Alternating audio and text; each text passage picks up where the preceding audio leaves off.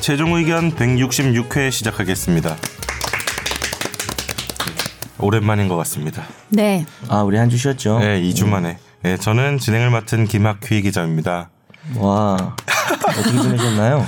네, 진정성이 안 느껴져요. 아니 그럼 답하지 마세요. 바쁘셨죠, 근데. 네? 좀 다 정신 없었죠. 부끄러우셨죠. 음. 뭐 지난주에 북미 정상회담이 한참 된 것 같은데 지난주 일이고 음. 예, 3.1운동 100주년도 있었고 약간 중요한 일들이 많았어요. 아니 뭐 그런 거 말고요. 본인 신상에 뭐 아내분하고 뭐잘 지내셨나요? 혹시 뭐 다투거나 그러진 어. 않죠? 방송 전에 얘기를 살짝 했는데 네.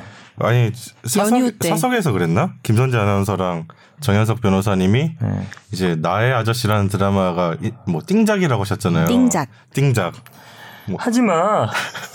진짜 하지 마. 이성규는 하지 마. 그래서 아. 하지 말라고. 저 와이프랑 이제 그거 좀 TV 비슷한데? 다 봤어요. 너도 의사고 나도 의사. 그 톤은 의사야. 이분들이 이성균이에요, 아, 네, 사실은. 맞아요. 내가 할 게 뭐, 본인은 아니야. 어, 본인은 따라하면 안 돼. 봉골레 파스타. 비슷한데? 그냥 하는 거죠. 그래서 봤는데 좀, 아, 나의 아저씨 드라마 다 봤는데 좀 사이가 안 좋아졌다면서요? 예, 뭐 와, 모함 아내분이 이거 대박이다. 방송 들으시나요? 아니 띵작이라면서요. 네. 아, 와이프는 안 들어요. 아, 안 들어요. 아, 네. 가끔씩 듣던데. 그 뭐 얘기해 주세요. 장모님이 나- 들어요. 나, 아 그러세요? 아, 이런 그 나야 아저씨 방송 보시더니 우리 저 아내분께서 아 저 정말 정말 기자한테 싫어하더라고 드라마 약간. 너도 저렇게 바람 필 거냐 뭐 아 그러시더니 저걸 이렇게 정신적인 바람이라고 아. 규정을 짓고 보니까 이선균도 문제가 음. 있는 거다. 이성균이 문제 있다고 자꾸 하니까 저도 문제 있어 보이던데. 그렇게 볼 수도 있죠. 근데 네. 생각보다 저는 아내분이 몰입도가 좋으신 것 같아요. 음. 어차피 가짜인데 사실은 네. 연기잖아요. 아 저희 와이프가 아. 직도 꿈이 작가예요. 아, 약간 그러니까 드라마 몰입해서 작가를 이렇게 보시는 이제 거야. 이상적으로 꿈꾸고 있어요. 직장인인데 근데 음. 한쪽에 몰입을 또 하면 그래서 또 재미 없었대죠 아내분은 아내 아내 아, 우리 저 아내분은 노잼. 아, 노잼이 아니라 불편하다. 음, 불편한 부분들이 있다. 아니 또 불편한 부분들이 있다는 드라마입니다. 사실. 음. 뭐 나는 불편하게 그냥 볼 수도 있습니다. 재밌게 봤어요. 그러니까 안 쉬고 음. 거의 한 8시간 쭉 보고 또 8시간 쭉 봤거든요, 아. 휴일에. 그게 저 같은 개저씨라 그래요. 그렇죠? 김 변호사님 안 네, 보셨죠? 아직 안 봤는데 그 아내 저희 와이프도 이제 띵장이라고 해가지고 아, 계속 보라고 아, 하는데. 보셨구나. 아, 아내분이 또 네. 예. 띵장이에요. 그쪽은. 그래서 근데 제가 넷플릭스 미드를 보고 있어. 아, 취향이 안 맞아. 취향이 안 아내한테 맞아. 좀 네. 미안한데. 이들은 잘 모르지만 뭐, 뭘 봐요? 그 예? 넷플릭스에서. 미드 최근에 뭐지? 그 되게 재밌는 거 있었는데. 아, 영어를 못 하셔가지고 제목을 아, 몰라. 그, 아니, 그럼 영어 미드를 어떻게 제목이었어. 봐요? 맞아. 그러니까요. 무슨 뭐뭐뭐의 뭐 위험한 대결인데. 혹시 더빙 보는 거 아니에요? 아니죠. 예, 리조인데 자막- 옛날 자막으로 맥가이버처럼 선천 극장 죄송합니다. 아니 저는 약간 정현석 비슷한데? 변호사님이랑 막 김선재 아나운서랑 둘 다 띵작이라 해서 이게 난 내용도 모르고 아, 와이프한테 야 그냥. 띵작이란다. 같이 되게 억울했겠네. 보자. 그래서 같이 보는데 본인도 약간 불편한 부분이 있었나요? 보면서 아 저는 불편한 게 솔직히 없었는데 옆에서 그러니까 불편하다고 하니까 아, 자리가 불편해졌어요. 불편했네 자리가. 근데 이게 이 드라마가 뭔가 누구랑 같이 봐서 느낄 수 있는 게 아니에요. 좀 혼자 아, 저도 완전 혼자 봤어요. 네. 혼자 힘들 때 보면은 완전 좀 도움돼요. 우리 와이프가 한마디 했어. 결혼을 안 해서 그렇다고. 내가 혼자 아, 나오다가. 내가 결혼 안 해서 그리고 그럴지도 몰라. 정현석 변호사님은 바람둥이 같다고 그랬어. 맞잖아요. 하지마 그거는. 아니야. 사실이잖아. 너도 의사고. 아 죄송합니다. 근데 그 드라마 저기 뭐 이렇게 결혼하신 여자분들이 보면 불편하시다는 얘기 많이 들었던 것 같아요. 네, 좀 예. 불편한 장면이 있을 수도 있어요. 실은 거기에 감정이입하던데. 그러니까 이성균의 아내. 아내 그러니까 근데 우리 와이프도 어. 그러더라고. 그 드라마에 저는 결혼 안 네, 했지만 나쁘지 않았나요? 이게? 아니, 바람은 필 수밖에 없다고 얘기하지. 아, 그럴 수도 있구나. 결혼은 안 했지만 음. 그 드라마에가 띵작인 이유는 그 캐릭터들이 다 설득이 돼요. 음. 그러니까 나쁜 짓을 한 캐릭터들이 다 이유가 있고 나름대로 좀 인간미가 있고 네. 그러니까. 그 최고 나쁜 놈도. 하여튼 뭐 지금까지 뭐 김학기의 드라마 산책 네. SBS에서 야심차게 새로 시작한 어, 네, 코너입니다. 최종 의견은 음. 안 지난주가 하려고 마지막이었고요. 그러니까 주말마다 정주행 해가지고 이렇게 어, 남의 드라마 가지고 얘기하면 안 되는데. 근데 그거 아. 한 번 하면 안 돼요? 뭐야? 약간 갑자기 음. 생각났는데 드라마 속 법률 어. 해가지고 안 될 거 없지. 음. 몇 개 추려가지고 하는 거예요. 나의 아저씨에서 그 아이유를 때리내는 그 좋은데? 뭐 형사 고발하면 얼마를 받냐 이런 거. 지금 예를 든 건 별로였던 것 같고 네. 참, 아이디어 좋은데 원래 그런 거 할 수 있어요. 그러니까 음. 정말 유치하게 옛날로 거슬러 올라가면 그 옛날 전래 동화 속 법률이라 그래서 전래도 봐요? 선녀와 나무꾼에서 호랑이가 딱 주고 뭐 이런 거? 나무꾼이 옷을 음. 숨겨서 선녀를 연못으로부터 못 나오게 한 것은 감금죄다. 뭐 이런 것이 있어요. 왜냐면 그런 형식으로도 그러니까 꼭 아. 가둬야 되는 게 아니라 네. 수치심을 이용해서 못 나가게 하는 것도 감금죄다. 이런 음. 아주 저희 이쪽에는 좀 근데 선녀가 큰 차이지만 처벌을 원하지 않아. 아, 감금죄는 뭐 처벌 원하지 않아도 아 처벌할 수 되나요? 있는 거죠. 아. 아, 아 다음에 준비를 그만해. 한번 해보든지. 네. 아, 괜찮을 것 같아요. 괜찮죠? 뭐, 어, 근데 고시 괜찮네. 공부할 때 그런 드림 많이 했던 것 같아요. 이렇게 옛날 동화나 이런 거 법으로 보면 이거 뭐 하면 아니냐? 뭐 이러면서. 제일 얘기 많이 황당한 게 하지 뭐예요? 않았어요? 이제 점점 공부할 때, 친, 그죠? 주변 친구들은 없어지고 아, 제일 친구가 기억 없어지죠. 남는 스토리는 뭐예요? 그러니까 전래 동화 중에 막 전래동화에서 감금이에요? 그 감금이 하여튼 가장 전래 웃겼어요. 뭐 많죠. 뭐 그렇게 신데렐라, 백설공주 다 아, 보면 맞아. 법적 쟁점이 다 있거든. 흥부와 네. 놀부? 흥부와 놀부도 그렇고. 예. 조금씩 해보죠, 아, 신데렐라는 뭐. 법적 쟁점이 뭐지? 12시 넘어서 할증인가? 뭐죠? 택시비 인상. 천재인 것 같아요. 아, 뭘 전쟁이니까 아무 말이나 하는데 이상한 사람이네. 어, 진짜 천재 같아요. 정혜석 변호사. 지금 오늘도 동영상 찍고 있는 거죠? 네. 아니 이게 이걸 좀 오늘도. 알아야 어, 얼굴이 되게 작네요. 와, 저 가려져? 돼. 아 진짜 네. 부럽다. 넌 키가 크잖아. 아니 지금 뭐 네. 지난 회차에 처음 동영상을 찍어서 업로드를 됐었고 네, 그때 반응은 전혀 없는 그런 어. 반응이요? 뭐 있겠어요? 제가 저는 검색도 안 됐는데요. 유튜브에서 최종 의견 쳤더니 옛날 아, 방송만 유튜브에 나오더라고. 최종 의견 치면 이상민하고 한 방송만 네, 나오던데. 나와 나와 나와요. 네. 그러니까 요거 찍었던 건 안 나와서 다행이라고. 아. 생각해요. 그 조회수가 막 높은 것부터 나오겠죠. 음. 제가 아. 모로스쿨에 지방에 특가를 갔는데 이렇게 한 20명, 30명 정도 회식을 했어요. 그냥 제가 쐈어요. 그래서 오. 한잔 하는데 오. 어, 특강비 다 썼죠. 이씨. 어쨌든 오. 그래서 막 이렇게 다 얘기할 시간이 없잖아요. 그래서 막 이렇게 막 돌아다니면서 얘기 좀 하다가 어 뭐 이렇게 애들 한 무더기에 가는 거야. 남녀 섞여서 이제 저희 오. 들어갈게요. 그래서 가 그랬더니 그때 여학생 한 명이 최종 의견 잘 듣고 있어요. 그래서 어떡해. 얼굴이 화끈거려서 아! 정말 죽는 줄 화끈거리겠다. 알았어요. 거기서 되게 막 아, 공작물 책임은 758조에서 뭐 이러면서 딱 이렇게 진지하게 얘기를 했는데 지금 나의 이딴 모습을 본다는 것이 참 약간 샤이 청취자들 있는 것 같아요. 아니, 은근히 있어요. 이게 난 최근 일은 음. 아닌데 연말에 카페에서 이- 이제 컴퓨터 들고 약간 일할 일이 있었거든요. 스타 뭐, 뭐 별다방 이런 데서 음. 어. 하는데 그냥 업로드 잘 됐나 궁금해서 이제 최종 의견 눌렀어. 근데 뭔가 재밌는 일 아, 있을 것 같아. 그러니까 어. 노트북에 보통 항상 소리 꺼놓고 있는데 그냥 소리 가 켜져 있었는 거야. 음. 그러니까 최종 의견 누르니까 우리 시그널 음악 나오잖아요. 그 진짜 딱 음. 플레이되면 노래 뭐, 뭐죠 그 아. 딴딴딴한 뭐 노래 나오는데 빠밤 그거 듣고 뭐 옆에 사람이 알아들었어. 뭐? 네, 빠밤. 어? 아니, 어, 모르는 진짜? 사람이 말을 뭐라고 뭐라고요? 어, 최종 의견 잘 듣고 있습니다. 이러는 거야. 그러니까 본인도 알아본 건가? 김학기 기자도 뭐, 알아본 거네. 그러니까 나를 아는 것 같더라고요. 사생팬이에요, 혹시? 아니, 팬이 아니라 따라온 거야, 진짜. 그 시그널 옆자리에. 음악을 듣고 이제 최종 의견을 알아보는 분이 계셔서 나는 쉽지 않다. 그때 인사하고 뭐 그래서 감사하다고 그랬었는데 아, 우와. 갑자기 생각난다 이게 그러니까 아. 샤이 청취자들이 네. 숨어 계시겠죠? 있어, 있어. 왜 이렇게 부끄러워들만 하는 거죠? 저희 정치자들은 왜 이렇게 없어요? 왠 줄 알아요? 본인도 우리 방송 부끄러워서 서로 얘기 안 서로 하다가 부끄러워하는 거야. 듣고 그냥. 있다는 건 다른 사람한테 말을 못한다. 서로 말 못해. 네, 저도 부끄러운데 되게 감사하더라고요. 예. 네, 요즘 그 샤방가이님이 원래 오랜 우리 최종 의견 그래도 들어주신 분인데 요즘 댓글 김선재 아나운서에 대한 아, 그, 네. 걸 많이 해주시는 것 같아요. SBS 비머 비디오 머그의 산호비 김선재 아나운서 산호비. 산호비요? 노비, 노비. 하노이 회담 아, 이거 다 읽을 수 없지만 라이브 잘 봤다. 중간 중간에 터서 봤는데 아우자이 입고 아우자이 입고 은근 잘 어울리더라. 근데 스브스 너무한 거 아닙니까? 아, 이건 뭐 그냥 그렇고 왜 너무해요? 뭐 스브스가. 맥도날드 아니, 아니 이거 막- 하여튼 저 햄버거 아, 세트로 안 주더라고요. 뭐 이런 네, 얘기. 감자튀김이 없더라고요. 버거만 뭐 줬어요? 버거랑 콜라만 주더라고요. 아. 네. 세상 아쉬웠습니다. 가장 쓸데없는 걱정이 아나운서 걱정이에요. 그다음에 아, 이건 제가 한 말이고요. 어, 그다음에는 왜 결렬되고 나서는 라이브 안 나오냐 느낌 느꼈냐 이러면서 뭐 그런 얘기 있어. 결렬을 예감하고 제가 안 나왔어요. 그리고 이제 이분도 성인지 감수수 좀 다뤄달라라고 음. 하면서 이거 하면은 정변이 원하는 그 댓글 풍년이 될 수 있다. 그러니까 이게 사실 이게 되게 댓글 두려운 풍년. 얘기죠. 어, 이건 지금 우리가 뭘 해도 욕을 먹을 것 같아서 뭐 이런 네, 근데 얘기라든지. 성인지 감수성은 다뤄달라는 메일이 많이 아, 근데 오고 그걸 뭐 있어요. 음. 왜 이렇게 관심많지? 우리가 원래 성 주제를 되게 많이 했는데 사실 성인지 감수성이라는 단어만 쓸 뿐이지 제가 그동안 성폭력이나 음. 뭐 이런 성희롱 이런 거 많이 했거든요. 한번 정리할 필요가 있는 그 오래되긴 했으니까. 성인지 감수성에 대해서 느끼기에 다 다르신 것 같아요. 음. 이제 그쵸. 새로운 개념 같은 어, 느낌. 이제 싫어하는 분들도 많은 것 같아요.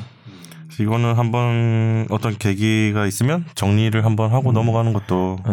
그리고 그 밖에 한두 개만 얘기해도 돼요. 고종명 네. 씨는 어이구 실명을 쓰고 그래. 실명 아니겠죠? 댓글 좀 달자. 네 내분 모두 만수공항. 저는 안 달다가 이번에 달았습니다. 이런 사람도 있었고요. 내가 이걸 왜 소개하겠지? 그 다음에 야, 댓글 안 달려서 걱정하시는 분이 계시구나. 네. 메비 메비 메비님은 매일 들을 일이 없어 조용히 듣고만 있다. 아. 적당히 진지하고 적당히 웃겨서 개인적으로 제일 좋아하는 팟캐스트입니다. 음. 아, 저는 정 변호사님 화- 제가 제일 나이 많아서 이런 것 같아요. 환갑잔치 할 때까지 쭉 방송하면 좋겠네요.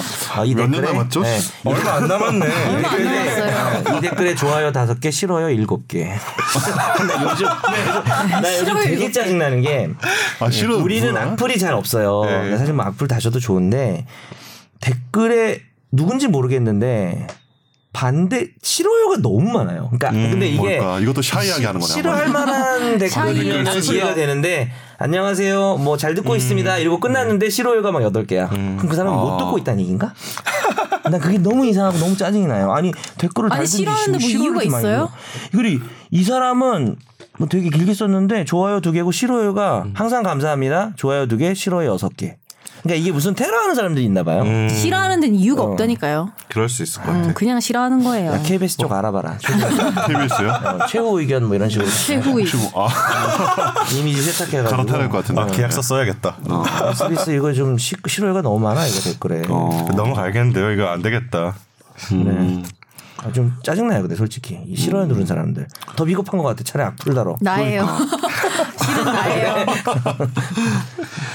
네 그러면 어제 넘어가도 될까요? 네, 근데 그 멘트가요 예. 넘어간다는 말 되게 좋아하시는 것 같아요 집에서도 뭐 아. 이렇게 일 있을 때 넘어가죠 슬쩍 넘어가자. 그러니까 아내분이 뭐 이렇게 딸 때 그래 그러면 넘어갈까 약간 이런 식으로 말하잖아요 넘어가자 분위기, 좀. 분위기 약간 애매해졌을 때 어. 넘어가겠습니다 아, 나- 이렇게 나잘 얘기하면. 모르겠어요. 잘 몰랐죠 쓰나? 넘어가자. 네. 제 지적한 거예요 안 싸울 것 같아요. 이런 식으로 할 수도 있잖아 네 다음 코너는 이렇게 딱 할 수도 있는 거 아니에요 저는 안 싸워요. 그러니까 안 싸울 것 같아. 다 싸우진 혼나죠, 않아요 네. 맨날. 혼나죠, 저처럼. 아니, 아니, 싸움을 걸면 싸- 싸움을 걸면 안 받아줘요. 아, 나쁜 거 치는 게 같은데? 네. 아니라 상을 걸어도 안 받아줘요. 안 받아줘? 싸움 걸면 미안해 하면 되잖아요. 오. 뭐가 아, 그쪽에서 미안한데 이러면 그러면- 어떡해? 네? 뭐가 미안한데 이러면서 넘어가자. 그 영법의 아니, 지옥으로. 내가 아. 다 미안해. 그냥 다. 그러면- 그러면 이렇게 하면 바로 이제- 존재가 미안. 그럼 바로 오빠 오빠 바로 그게 문제부터 이제 뭘 미안한지 모른다. 계속해서 넘어갈게요. 넘어갈게. 갑자기 네. 떠올랐어. 아, 진짜 넘어가야 돼. 네, 청취자 사연 가겠습니다.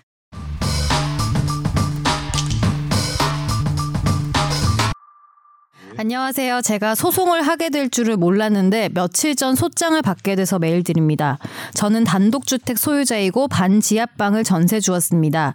지난 여름 폭우가 왔을 때 반지하방에 빗물이 역류했습니다. 그래서 세입자가 손해배상을 하라며 소송을 제기했는데요. 궁금한 건 두 가지입니다. 1차 역류 후에 저희가 배수 설비 업자를 불렀고 고쳤다고 했는데 얼마 뒤에 다시 비가 오자 또 역류를 했습니다. 알고 보니 구청에서 설치했던 역류 방지 밸브가 지붕에서 떨어지는 빗방울에 닫혀버려서 역류가 된 것이었고 업자는 여기에 문제가 있을 거라고 예상 못해서 밸브 확인을 안 하셨다고 합니다. 1차 역류 후에 저희가 배수 설비 업자를 불러서 조치를 했는데 이게 2차에 대해서 배상을 안 해도 되는 이유가 될 수는 없을까요? 그리 어, 답하실래요? 네. 잘 모르겠. 아니 그 농담이고 야, 나 바로 중간에 답하라 그래서 아 좀 더 읽고 답하는 것도 괜찮을 것 같아요. 음. 두 번째 그 한 번에. 네, 궁금하신 건요. 세입자가 영유의 피해 보상을 언급해서 세입자 저 부동산 중개업자들이 모였고 50만 원을 주겠다고 집을 각서를 써주고 가족과 상의해보고 연락을 달라고 했습니다. 그런데 이후에 연락이 없고 제가 몇 번 했는데도 매번 연락이 안 됐습니다. 피해 물품 피해액을 정확히 알려달라 해도 안 알려주고 성의 표시에서에도 묵묵부답하다가 엊그제 700만 원을 달라는 소장이 나온 건데요. 소장에도 도배 장판 등 원상 복구, 침수에 따른 재반 물품의 손해, 침수에 따른 창고 보관 물품 손해 등을 배상하라고만 쓰여 있고 구체적으로 왜 700만 원을 청구하는지 안 쓰여 있습니다. 바닥이 한 3cm 정도 잠겼었고 제가 물을 다 치우고 바닥도 닦았는데요. 이런 손해배상 청구 시 손해는 누가 입증해야 하는 건지 세입자가 일단 지르면 판사가 알아서 금액을 결정하는 건가요? 그러진 않겠죠? 네, 그래서요. 아 끝났네요. 네. 음, 일단 임대인 임차인 관계에서는 기본적으로는 임대인이 자기 소유물에서 문제가 생기면 이제 공작물 책임이라는 것도 문제될 수가 있고 이제 공작물 책임이 지나가던 사람이 집에서 뭐 시설물 떨어져 다치는 것도 있지만 임차인도 임대인에게 공작물 책임을 물을 수는 있어요. 그래서 근데 그 공작물 책임에서 그 소- 소유자가 지는 책임이 이제 무과실 책임이기 때문에 사실은 그런 측면에서 일단 불리하십니다. 그래서 본인의 집에서 어떤 하자가 발생해서 타인에게 재산이나 신체에 피해를 주게 되면 뭐 사실 지금 이거 읽었을 때는 우리 사연 주인공분은 과실은 없어 보여요. 뭐 업자도 불렀기 때문에 근데 약간 무과실 책임처럼 돼서 책임을 져야 될 가능성이 크다는 게 좀 나쁜 소식이고 근데 이제 꼭 그렇게만 볼 건 아닌 게 소장을 제시 그러니까 소장이 소를 제기할 정도로 지금 세입자가 뭐가 자신이 있는지는 잘 모르겠지만 일단 기본적으로 뭐 변호사 상의를 안 해서 그런지 몰라도 소장에는 왜 700만 원인지 구체적으로 금액이 있어야 되는데 뭐 정확한 증거나 이런 게 없이는 이분 질문 중에 손해배상 청구 시 손해는 누가 입증해야 되는가 당연히 세입자가 입증을 해야 되고요. 어뭐 사안의 성질상 손해 금액 입증이 곤란한 경우에는 판사가 그냥 정화해도 된다는 여러 가지 고려 정해야 된다는 신 신 그 개정법이 있긴 한데 어, 민사소송법에 그럼에도 불구하고 이런 거는 고- 입증이 곤란할 게 없잖아요. 그냥 못 쓰게 된 물건을 정확하게 나열하고 증거를 제시하면 되는 거라서 이거는 세입자가 입증해야 돼요. 왜냐면 거기 뭐 천만 원짜리인지 오만 원짜리인지 모르니까 그래서 요 정도 소장만으로 바로 700만 원을 물어줘야 될 것 같진 않아요.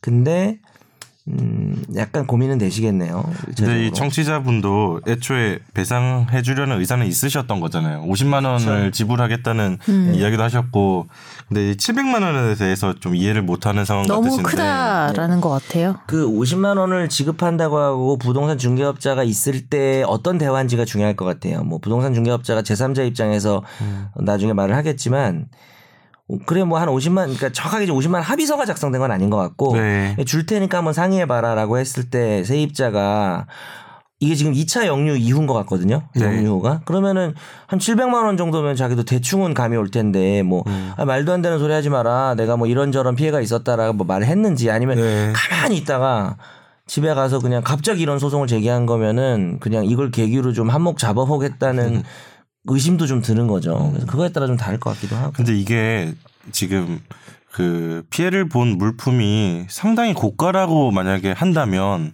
네. 다 배상을 해줘야 돼요 집주인이? 네. 그때는 이제 손해배상 같은 경우는 그 특별 손해라고 이게 통상 손해랑 특별 손해로 나뉘는데 가령 이제 보통 집에 뭐 뭐 라디오나 TV나 뭐 이 정도는 있잖아요. 네. 그죠? 옷이나 이런 거는 옛날 뿐인 시간에 요즘 라디오 없는 아, 라디오 아 요새 라디오가 없구나. 어플로 들어야죠. 집에서 라디오 들으시는 네. 이제 전축 스마트- 전축 있나 보죠. 전축. 예, LP, 인- 야, LP. 옛날, 아 갑자기 옛날 생각나네요. 우리 집에 있던 전축 어디 갔을까? 아, 네. 근데 갑자기 근데 이제 특별 손해 그러니까 가령 저도 얼마 전에 이런 비슷한 상담한 적이 있는데 뭐 되게 고가의 악기가 침수가 되 그럴 수 있죠. 예. 근데 그거까지 집주인이 배상을 해줘야 될지가 좀 저도 상담을 듣고 좀 애매하다 이거는. 그러니까 왜냐하면 계약을 할 때 저는 뭐 이거 악기를 어. 연주하는 사람입니다. 이거를 집주인을 특별히 고지하지 않으면 계약할 때 계속 첼로 같은 거 키면서 계약. 그렇죠. 첼로 막 펴고 이렇게 막 이렇게 막 플룻 뭐 이렇게 중요한 불면서 조문에서는 그죠. 막 그렇죠. 클라이막스 그렇죠. 농담입니다. 그렇게 하지 않으면 그런 것들은 좀 약간 어려울 것 같아요. 별 그지 같은 얘기도 천재 같다 그래요. 왜? 어, 유행이에요 요즘 그 말이. 어쨌든 네. 그래서 이제 통상적인 손해를 넘는 이게 고가 물품에 대해서는 좀 배상 의무가 좀 그렇죠. 없거나 아니면 되게 감면되지 않을까라고 제가 좀 생각이 좀그 이제 드네요. 특별 손해라 그래서 네. 이런 정도의 사고에 이 정도의 손해다라는 게 일반적인 게 통상 손해고 그걸 넘는 경우 특별 손해인데 네. 특별 손해는 그 손해를 입힌 사람이 그런 특별 손해가 있을 거는 알았거나 알 수 있었어야 그쵸. 되기 때문에 아까 말씀하신 것처럼 그걸 피해자가 계약할 입증을 때, 어, 해야 되죠. 저 그 사람이 택배나 왜 비행기에서도 그래서 그 비싼 그쵸. 악기 같은 거는 미리 다 그쵸, 고정을 하잖아요. 해야죠. 근데 본인이 안 했으면 좀 덜 그렇죠. 받는 거 아니에요, 그것도? 근데 옛날 택배 저번에 상담했던 그거 있잖아요. 택배 거기에 가액 아, 적어놨는데 예, 맞다, 맞다. 그거랑 좀 비슷한 맥락인 것 같아요. 예. 그래도 이 청취자분은 소장 받고 약간 좀 어떻게 해야 될지 모르시니까 이렇게 사연을 급하게 써서 보내신 것 같은데 화가 화가 나- 아마 났던 것 같아요. 지금 왜냐하면 이게 뭐 협의를 하려고 하는데 네. 갑자기 소장 받으면 기분 나쁘거든요. 사실 그렇죠. 사람 입장에서는 네. 내용 증명 받아도 기분 나쁜데 네. 그리고 저기 피해 물품의 내역 내역도 지금 모르는 상황이고 요건 조금 약간 냄새가 납니다. 그래서 700 물어주시게 되실 것 같지는 않고 아까 첫 번째 질문은 1차 때 배수 설비업자 조치했고 2차 때 문제 부분에 대해서는 뭐 어쨌든 임대인 측에서 알아서 해결해야 되기 때문에 뭐 700까지는 아니어도 책임을 져야 될 수는 있는데 뭐 상황에 따라서 구청에서 설치한 게 떨어졌고 업자가 이걸 몰랐다라고 하는 부분들을 문제 삼아서 구청 쪽에 손해배상을 할 수 있을 것 같아요. 내가 그러니까 일단 임차인한테는 본인이 물어주고 구청에서 이게 설치한 거에 대한 관리가 좀 잘 안 됐다든지 아니면 업자가 이 정도는 좀 알고 고쳤어야 되는데 이런 여러 가지를 따져서 구청이나 수리해준 아저씨 아저씨인지 아주머니인지 모르지만 어, 그쪽에도 손해를 조금 나눠야 될 수 있는 음, 그런 상황이 올 수도 있습니다. 그리고 이제 무과실 책임이라고 하더라도 이런 비가 오거나 이게 천지지변이죠. 요즘에. 그렇죠. 그래서 폭우가 오고 이런 것들은 책임 제한을 하거든요. 아, 네. 이제 그러니까 실제 배상액이 100만 원이면은 이제 뭐 한 비가 한 40% 작용한다 그렇죠. 그게 예. 해서 중요한 뭐60% 정도 뭐 배상하고 이런 법리가 있기 그러겠다. 때문에 예. 그런 것들을 잘 판사님한테 얘기하시면 되지 않을까. 천재지변은 제 똥인가요? 아, 죄송합니다. 천재지변이요. 아, 자꾸 저보고 아. 이거 뭐 천재가 왜 자꾸 천재라 그래요? 나 부담스럽게. 어, 천재지변을 이렇게 해석하는 천재지변을 와, 이 제 말이 천재- 천재인가요? 천재인데요? 네. 다들 천재에 대한 기준이 저와 다르신가 봐요. 아, 저 천재고요. 쟨 선재예요. 네. 천재 같지 않아요? 근데 진짜 나 어릴 때 별명이 그렇게 천재였다. 아 진짜. 아, 그랬어요? 천재 아닌데 그냥 이름 가지고 부르는 거죠. 김천재. 아, 김천재. 아, 놀리는 거 김천재. 있죠 그냥. 어 김천재 아, 비- 좋겠다 기분 비꼬는 좋겠다. 옛날 천재 비꼬는 거. 천하의 재수없는 놈뭐 이런 거 아니었나? 되게 일- 진짜 초등학교 때 그랬잖아. 박정희 때 하던 거 아니에요? 아니야 우리 때 어, 천하의 재수 그랬어. 없는 70년대 때 하던 거 같은데. 아니 80년대 했었어요 진짜. 그 장미단추가 뭔지 알아요? 막 이런 옛날 말. 아 장미단추는 요즘 말인 것 같다. 장거리 미인, 단거리 추남, 어나 몰라. 추녀 뭐 이런 거. 어 이거는 네, 진짜로 좀 옛세대의 단어 같은데. 이거- 아, 근데, 근데 이게 옛세대 내가 이제 신조어인데 어. 옛세대 느낌이 나는 신조어예요. 아 이거 제가 진짜예요. 진짜 장미단 진짜 추가? 옛날 말은 이제 옥덜매라든지 옥돌매가 뭐예요? 아 모르잖아. 나 알아. 아, 이렇게 아는 거 부끄럽다. 옥돌매가 뭐예요? 야 선재 진짜 모르는구나. 네. 저기 혹시 모를 거야. 우리 모를 수도 인턴 있겠다. PD님 혹시 아시나요? 모르네 모르네 어린 사람 다 나 모르네. 90년대생이에요 너 나름. 아주 선재 아주 옥덜매구만 아, 얼굴이 옥덜매 옥덜매야. 옥상에서 떨어진 매주야. 매주를 본 기억이 없을걸요? 거의 대부분의 제 또래 사람들은 그러니까 매주. 매주는 음, 시골 도저히 가면 없어. 네. 혹시 아더 매치 모르죠? 아더 매치. 아더 매치가 어, 뭐예요? 이거 지금 70년대생, 60년대생들은 다 알아. 아더 매치가 여기 모르죠. 뭔데요? 김학기는 몰라요, 모르죠. 몰라요. 네. 여기 모를 것 같아. 선욱이 아나? 저는 모르겠는데요. 안다. 안다. 너 알잖아. 이 자식 아더 매치네 아주 그냥. 아도 매치요? 아더 매치요. 아도 영어예요? 매치? 아더 매치. 정말 옛날 말이에요. 우리 난 부모님도 몰라. 쓰는. 아니 꽂고 더럽고 메스껍고 치사하다. 아 이거 진짜 옛단어야. 아, 왜 신기하다. 아 많이 써야겠다. 많이 써야겠다. 나 무슨 영어인 줄 알았어 매치라길래. 아도 아도 매 김 여사 아더 매치야. 뭐 아더 이런 약간 매치? 아 이런. 근데 이게 장미단추가 신조어라는 거네요. 장미단추는 신조어예요. 제가 아 알기로는. 이거 내가 트렌드를 못 따라오고. 되게 옛날스러운. 어 근데 약간 올드한 느낌이 드는 신조어다. 그죠? 나 그래서 나는 옛날 말인 줄 알았더니 요즘 말이래요. 오. 넘어가야 될 것 같아요. 진짜 딴 소리 너무 많이 하는 것 같아. 방송이 많이 네. 화제 하네요. 판결. 아 자꾸 딴소리 하고 싶은데 네네. 안 될 것 같아요. 네. 아더 매치다. 씨. 네 화재 판결 넘어가겠습니다.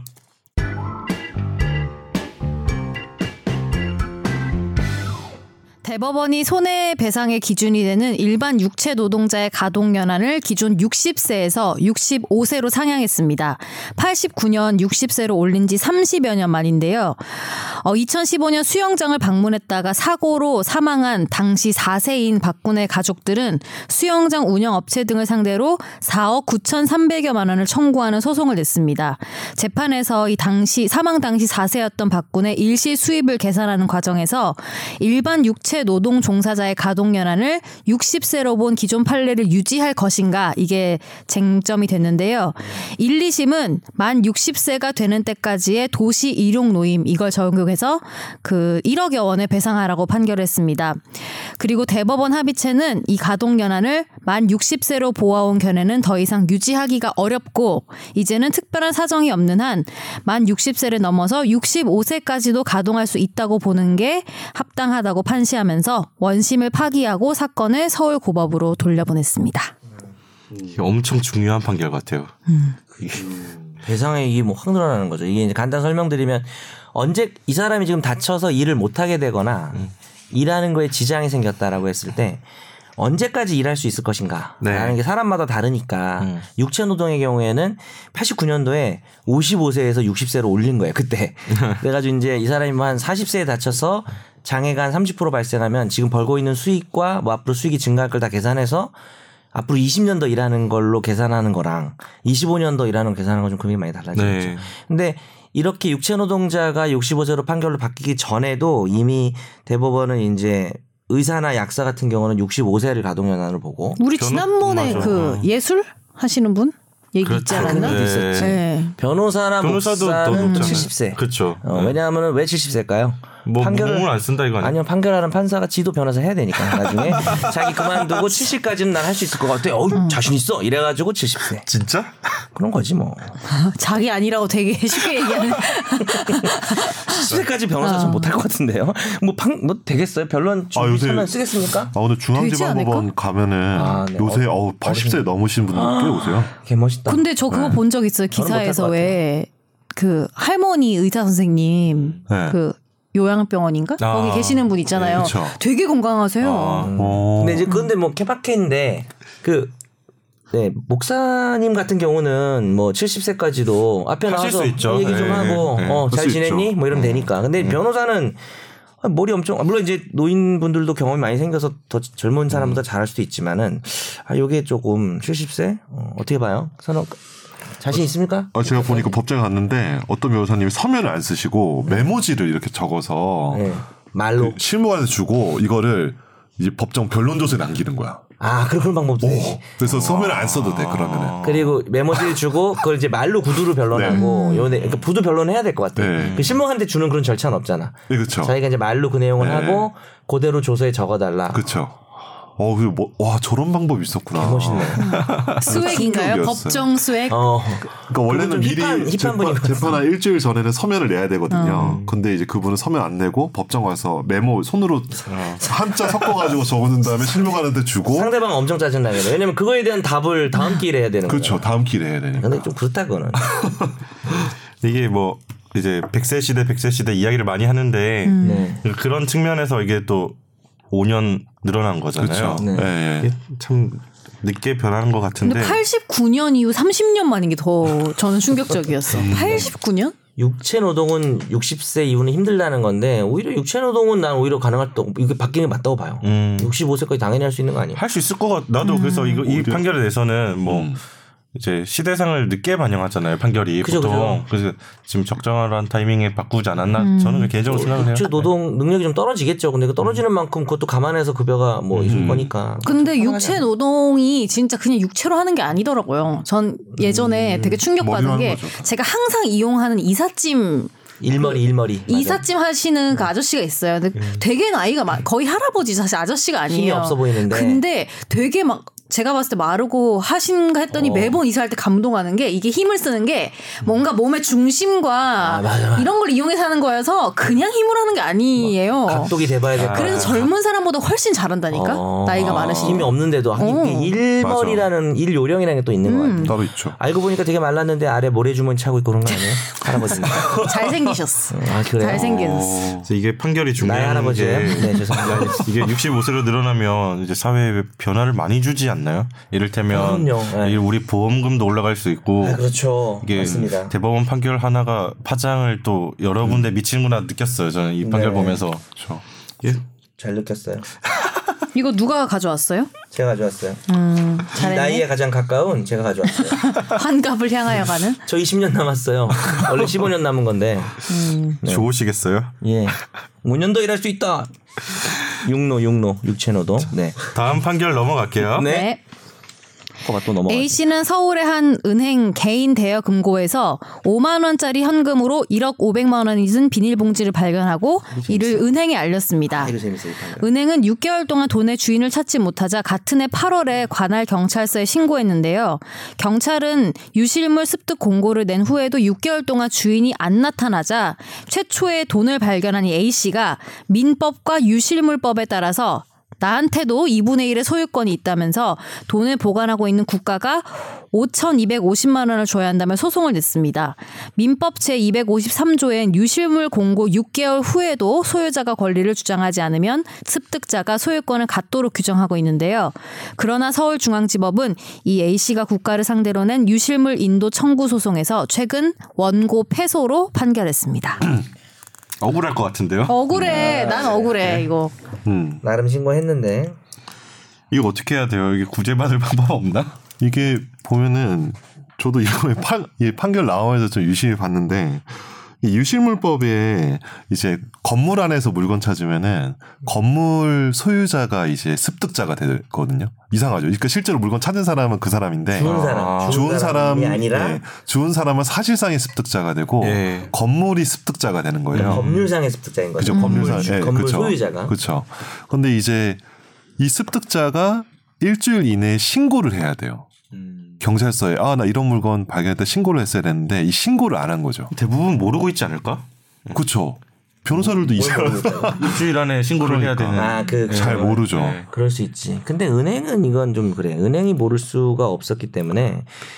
그러니까 그 건물을 소유하는 사람은 건물을 관리하고 있으니까 그 건물에 들어온 물건을 다 이 사람이 지금 점유하고 있다고 보는 거야. 손에 안 들고 있어. 포괄적으로. 네. 근데 이 사람은 실제로 그 안에서 죽은 사람이니까 이런 경우에는 일주일 안에 신고만 좀 해주면 그러니까. 실제 원주인이 나타나지 않으면 6개월 동안 안 나타 공고하고 6개월 동안 안 나타나면 먹는 거거든. 근데 이런 경우에는 반반씩. 그치 이런 경우에는 아까 말한 법률상 습득자와 사실상 습득자가 반반씩 먹는 건데 지금 나는 제대로 주워서 은행에 할 일을 다 했잖아. 그렇지. 근데 은행이 그 일주일 안에 그 아마 한 열흘 2주 안에 했을 것 같아. 신고를 하는 바람에 6개월 동안 아무것도 안 이 했다는데. 은행이고 은행 아, 아니지 6개월 동안 아무것도 안 한 게 신고를 아니고. 아예 그러니까 신고를 먼저 했어야 되거든요. 은행에 일주일 아, 그래서, 그렇죠, 그렇죠, 그렇죠. 예. 6개월간 찾지 음. 못하자 관할 경찰서에 8월에 신고한 거죠. 그죠? 하고도 6개월이 지난 거죠. 그리고도 6개월이 지나긴 했지. 일 년인 맞아, 맞아. 거지. 그러네. 음. 그러니까 공고 후 6개월이 지났다는 요건은 만족을 시켰지만 발견 후 일주일 안에 신고를 해야 되는데 네. 이건 은행이 잘못했어요. 왜냐하면 은행이 그렇게 했으면 나눠가질 수가 있는데. 그래서 근데 이제 이거 그럼 이 돈은 어떻게 돼요 이제? 국고로 그렇게 되는 그거에 거지. 되죠. 근데 포상금 이런 거 못 받아요? 잘했다고 뭐 네. 그런 거 뭐 한 5만 원 정도. 신고 포상금. 1억 500원이니까 막 500원 아니 뭐, 음. 정도. 은행한테 손해배상 못 걸어요? 그러니까. 그래서 이게 그게 이제 궁금하더라고. 이슈예요. 아, 저는 재밌겠다 재밌겠다. 구할 수도 있지 않을까. 근데 이제 이게 이 사람이 취득하는 건 약간 반사적 이익. 그러니까 은행, 그러니까 건물주랑 진짜 좋은 사람 중에 중요한 사람이 건물주거든요. 아까 선욱 아, 변호사 네. 예. 얘기한 것처럼 그 사람이 신고를 해줘야 되고 그 사람이 일주일 내에 신고를 해야 나도 같은 이익을 누리는 거거든요. 반사적으로. 내가 뭐 신고할 문제가 아니라. 그래서 음. 그럼 그쪽- 내가 먼저 신고를 했었어도 괜찮았겠네요.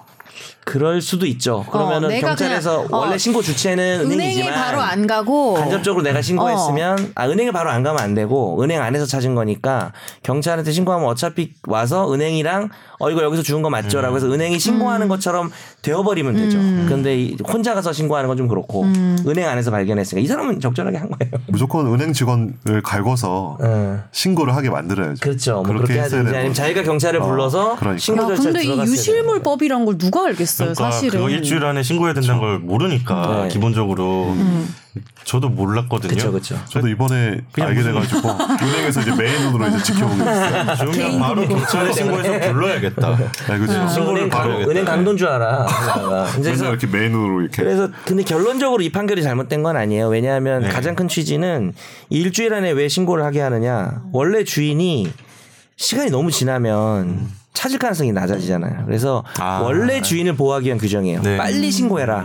그래서 그걸 안 지켰으면은 원래 그거 어쩔 수 없이 이렇게 되는 거- 되는 겁니다. 이 주신 분은 억울할 것 같은데 그래서 은행에 손해배상이 될 것 같다고 보시는 거죠? 저는 뭐 여지도 있다. 해볼 만도 하다. 아직 그런 사건이 없어서 모르지만 사건이 없죠. 그러니까 네. 이제 은행 입장이면 전문 기관이고 물론 이제 분실 유실물 전문 기관은 아니지만 그런 일이 있을 수 있잖아요 은행에서 그러면은 일주일 내에 경찰에 신고해야 된다는 걸 좀 모르고 과실로 신고 안 하는 바람에 네. 내가 손해를 봤다고 할 수는 있을 것 같은데 분명한 건 5천만 원을 달라고 하진 못할 것 같아요 네. 그렇게는 절대 안 되고 어 완전 깎이겠죠 그리고 뭐 질 수도 있고요 음. 좀 애매한 부분인 것 같아요 이건 뭐 법조인들 사이에서도 설왕설래 김 변호사님 안 될 것 같다고 보시는 것 같네요. 예. 이게 갑자기 생각나는 게 만약 로펌 건물이랑 네. 로펌 건물에 그 로펌 그러니까 그 건물의 소유자가 로펌이에요. 이거 이건 은행이잖아요. 음. 그리고 어떤 데는 뭐 목- 목욕탕이야. 이제 건물의 실제 주체가 누군가에 따라서 좀 결론이 바뀔 수도 있을까? 그러니까 법률 이런 유실물법을 당연히 알고 아. 있었어야 되는 그러니까 이런 식으로 근데 과연 네. 은행이라면은 유실물법에 대해서 약간 인지 왜냐면 돈이 왜나 맨날 왔다 갔다 알고 하는 있어야 곳이니까. 된다. 뭐 이렇게 예. 보시는 거죠. 예. 그러니까 그렇게 그런 측면에서 보면은 이제 손해배상 청구하면 이길 수도 있겠죠. 그래 1억인데 뭐 내가 볼 몇백도 때는 네. 어, 그래서 아니고 이기면은 위자료 500만 원 뭐 이런 정도. 어, 그 정도? 해볼만하다. 10분의 1이네. 비벼볼만하다. 아무튼 뭐 돈 주우시면 바로 경찰에 신고하시는 걸로. 네. 음. 그렇게 가면 깔끔하겠네요. 네네. 자 그러면 집중으로 음. 이제 넘어가려 그랬죠. 집중 탐구 하겠습니다. 아, 이안 넘어가. 아니면 영어로 하는 게 아, 렛츠고 이런 거 집중 어때요? 탐구. 김학기의 집중 탐구.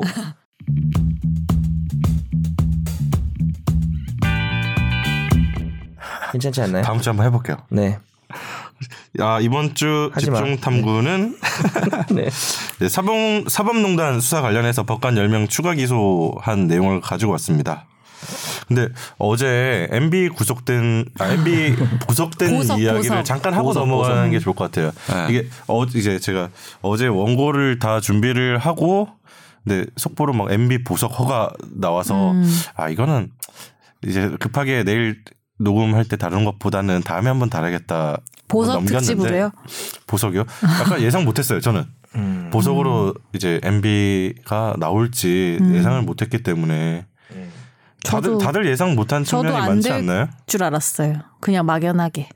어제 뭐 저희 카톡방에서 이야기했는데 김선욱 변호사님도 뭐라고 하셨죠? 그 수면 무호흡증 수면 무호흡이 얼마나 이렇게 제가 보기엔 다른 재수자들이 너무 괴롭다고 이렇게 민원을 넣지 않았을까요?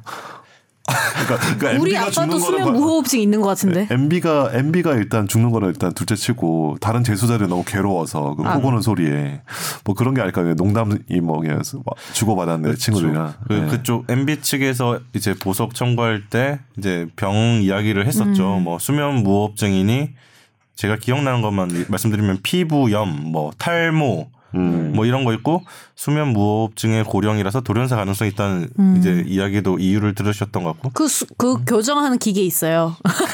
그거를 선물해 드리는 건 근데 어떨까요? 결정적으로 어제 보니까 재판 재판부 항소심 재판부에서는 그 병 때문에 보석을 허가한 건 아니라고 아니죠. 선언을 네, 네. 했더라고요. 그쵸. 그게 좀 많이는 오해하세요. 네. 네. 그거 일단 병 때문에 한 건 아니고 피고인의 어차피 구속 기한 안에 재판이 도저히 못 끝내니까 맞아요. 네. 예, 그래서 보석을 허가하는 거라고 아예 명시적으로 했기 음. 때문에 그래서 이거는 보석 저도 몰랐던 부분이 좀 많아, 그러니까 많더라고요. 예. 어차피 한 40일 정도 남은 상황이었거든요. 그래서 그래가지고 4월 8일인가 그랬던 네네. 것 같아요. 예. 그럼 이제 그러면 그냥 해서 이제 당연히 풀어주겠지 이렇게 생각한 거예요. 음. 그래서 뭐 이것저것 말도 안 되는 거 갖다 붙여서 한 건데 근데 오히려 풀어주지만 되게 조건이 많이 어. 붙었잖아요. 진짜 자, 네. 뭐 가택연금 이 정도 느낌이던데요. 그렇죠. 그래서 이게 뭐 아니, 근데 MB한테 일반 사람들이 이렇게 느끼기엔 느끼기에는 그래도 그럴 수 있죠. 아무리 조금 남았어도 풀어주는 거랑 풀어주는 거 다 채우고 자체라서. 나오는 건 다르죠. 근데- 그리고 집에서 근데- 지내는 거랑. MB한테 그렇게 유리한 거라고 생각되진 않고요. 이게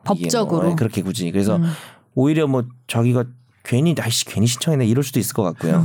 그거는 뭐 보겠다가 아니 근데 나를 그러니까 수 이런 있어요. 생각이 드는 거예요. 예를 들면 그 똑같은 위치에 그냥 일반 사람이었으면 해줬을까 이런 생각이 드는 음. 거는 다 누구나 가질 수 있는 뭐 생각 아닌가? 그런 생각하는 건 좋은 일이에요. 어차피 M 뭐 부당하게 그러니까 좀 MB가 지금 약간 억울하게 욕을 먹는다는 일인 얘기인데 뭐 괜찮죠. 뭐 억울하게 욕 먹어도. 뭐 좋을 거 없어 보인다면서요 법적으로. 네, 아니, 그러니까 법적으로는 그다지 이 사람 이렇게 법적 다툼에 대단히 있어서 이게- 말씀하신 거 아니에요? 아니, 그러니까 네. 실제 한 사실밖에 안 남았는데 네. 뭐 기다리면 나오는 건데 오히려 이제 조건만 붙어서 그러니까 이제 그쪽에 근데 조, 각색에 그렇게 된 건 것처럼 된 붙어도 집이 거니까. 낫지 않을까? 음, 근데 걔 사- 난 걔- 그럴 아예 것 만약에 같은데. 4월 8일까지 안 갔으면 아무 조건 없이 나올 수 있는 상황이라는 걸 말씀하신 그쵸, 거 아니에요? 그래도 아, 낫다는 그러니까 거죠. 좀 더 기다렸다가 예. 조건 없이 집에 그게 나오는 더 게 나을 아니라. 수도 있긴 하는 구속기한이 거지. 끝나고 뭐 새로 영장이 청구되지 않는 한 네. 풀어줘야 되는 거죠. 그쪽에서 근데 근데 왜 시각도 신청해요? 많아요. 근데 보석을 왜 신청해요? 조건이 안 붙을 줄 안 거죠. 아 어, 그렇게 보기도 해요. 그러니까 그냥 40일 일찍 나오려고. 근데 대부분 구속기한 만료됐다고 풀려나는 경우는 전 못 본 것 같은데. 그러니까 검찰에서 어떻게든 붙잡으려고 연장을 시켜버리는 거구나. MB니까 뭐 네? 그러니까 음. 그냥 나, 난 나올 수 있지 않을까 이렇게 했다가 오히려 조금 만족이 된 거 찔러본 아닌가라는 시각도 거네. 있다. 뭐, 그러면. 뭐 논란은 있는 것 같아요. 뭐 제 말이 꼭 맞는 것도 아니고. 네. 조건을 뭐 테니스 못 치게 하고 막 그런 거를 좀 붙여야지 좀 실질적인 아, 구속이 테니스 아닐까 못 치죠 싶은데. 사실 집에만 수면 무호흡증 있는데 네. 어떻게 테니스 쳐요? 아, 그렇네. 그래서 라켓볼 조건 대충 보니까 집에만 있는 거고 네. 병원 갈 때도 재판부 허락을 받아야 되고 통신 변경실장에서 음, 제한이 있고요. 통신 제한 있고 접견도 직계 가족 직계 가족 변호인으로만 제한을 하고 어. 사람 만날 음. 수 네, 없고. 근데 이제 사람 뭐 만날 수 없고 전화도 통신도 똑같이 그 어쨌든 멈추고 음. 선, 재 말처럼 국민들 입장에서는 그래도 열받을 것 같고. 그쵸. 풀어준 거잖아요, 네. 여튼간에. 그 그렇죠. 측면이 있는 음. 것 같아요. 세상에 제일 좋은 게 집에 가는 거거든요. 그렇죠. 그래서 다음에 뭐 보석 관련해서 다룰 기회가 있을려나 네. 모르겠네요. 어, 아, 이게. 저도 그냥 이런저런 시각을 얘기한 거지 한번 다루게 되면 네. 우리가 조금 음. 그래서 바로 자연스럽게 이제 박근혜 전 대통령도 보수로 나올 수 있는 거냐는 의문이 드는데 음. 안 어제 된다는. 뉴스들을 보니까 안 된다고 하더라고요. 거의 다 안 된다고 하던데요. 예, 안 된대요. 아까 법적으로 어. 음. 보석으로 나올 수 없는 상황이라고 하더라고요. 슬기로운 생활을 하셔야 될 것 같아요. 3연밖에 없다고 방법이 나올 수 있는 방법은. 네. MB는 여기까지 모시고요. 네. 이제 저희 집중 탐구 준비했던 걸로 가보겠습니다. 갑시다. 네. 이게 저희가 오늘 로, 녹음을 하고 있는 3월 7일인데 그제 이제 검찰에서 추가 기소를 했습니다. 사법농단 수사가 이제 거의 마무리에 온 거 아니냐 이렇게 볼 수 있는데 이 저희가 여러 번 다루기도 했지만 양승태 전 대법원장을 비롯해서 이제 위에 이제 정점들은 다 기소가 된 상황이었고요. 이제 남은 이제 연루됐던 판사들 어떻게 할 거냐 그 문제가 남아 있었는데 검찰이 어떻게 이제 기소를 했는지 보면 이제 전현직 법관 10명을 재판에 넘겼고요. 네. 그리고 총 66명에 대해서 비의 사실을 대법원에 통보를 했습니다. 이게 검찰의 이제 현재까지 결론이고 그러면서 이제 10명을 왜 기소했는지 대한 이제 기소 요지를 설명을 했는데 그것들을 이제 저희가 하나씩 살펴볼게요. 예, 일단 재판에 넘겨진 전현직 법관 10명을 보면 8명이 지금 현재 현직 법관이고요. 2명은 전직 법관입니다. 일단 이름을 좀 볼게요. 이민걸 법원행정처 기조실장 전직입니다. 그다음 이민걸 네. 아니 현직 현직. 아, 이 사람 현직. 아닌가요? 당시 이민걸- 직책, 예, 당시 직책. 직책이 기조. 예, 아 요건 전직이. 네네. 아, 제가 정확하게 다시 현직 법관 8명을 말하면 이민걸 전 법원행정처 기조실장, 임성근 전 서울중앙지법 형사수석부장, 신광열 서울중앙지법 형사수석부장 전직이고요. 아 전직하니까 헷갈린다. 지금 현직 그러니까 법관들 이- 이렇게 하는 거 얘기하는데 음. 어때요? 전직이 두 명인데 이규진, 유해용 이렇게 두 명인 그럼 거죠. 이제 변호사지. 예, 네. 두 분은 이제 전직이시고 나머지는 판사인데 그 당시 직책을 말해주시는 거죠. 네. 지금은 이게 아니지더라도 예.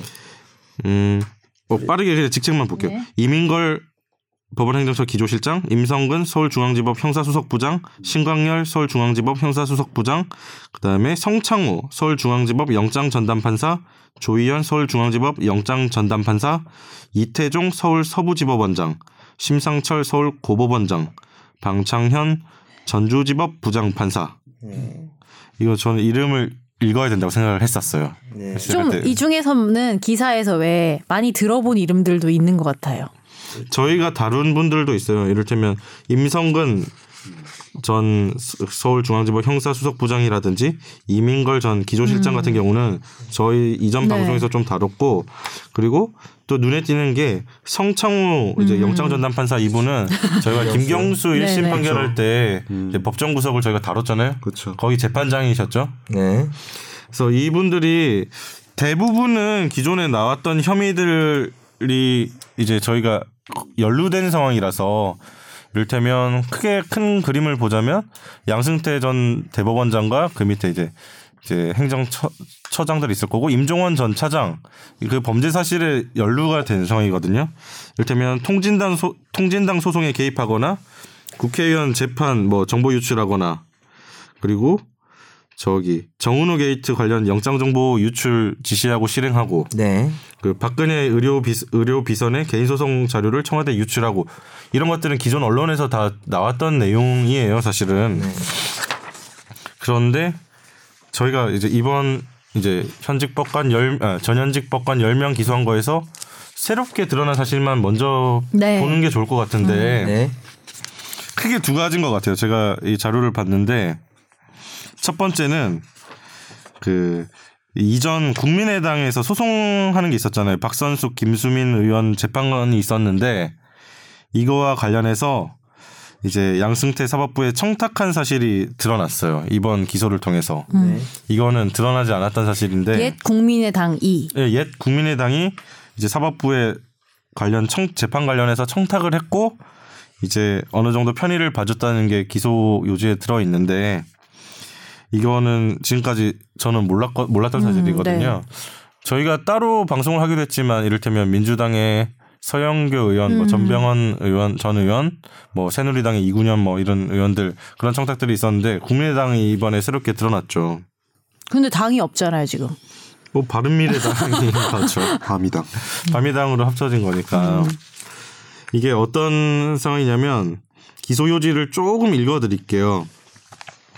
일단 이민걸 전 법원행정처 기조실장의 기소 요지 중에 나온 내용인데요. 예. 이를테면 국회의원 등 사건 담당 재판부의 심증 확인 지시 요런 제목으로 요지가 나와 있고 이제 땡땡땡 국회의원으로부터 이를테면 이 박선수 김수민 의원 뭐 국민의당 옛날 국민의당 관계자의 정치자금법 위반 사건에 대한 재판부의 보석 허가 여부 및 유무죄 심증 등을 알려달라는 부탁을 받게 되자 이 부탁을 한 사람은 누군지 몰라요 지금 상황에서는 네.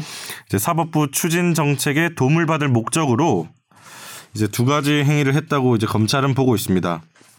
그러면 이민걸 전 기조실장이 이제 서울 이제 재판을 하고 있던 서울 서부지법의 의 네, 기획법관한테 직접 연락해서 이 정당 관계자에 대한 재판부의 보석 허가 여부 등을 파악하여 보고하도록 지시했고 이 기획법관이 선고 이전에 보석을 허가할 생각이 없다는 주심 판사의 심증 등을 이메일로 보고했고 이제 이민걸 전 기조실장은 이 이메일 보고를 받은 뒤에 그 부탁받은 국회의원에게 전달을 했다.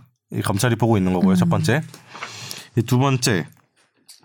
이 기획법관에게 직접 연락해서 이 의원들에 대한 재판부의 유무죄 심증 등을 파악하여 보고하도록 지시했고 이 기획법관은 이제 피고인 측 변명이 완전히 터무니없어 보이지는 않는다는 주심 판사의 심증 등을 이제 이민걸 전 기조실장한테 이메일로 보고합니다.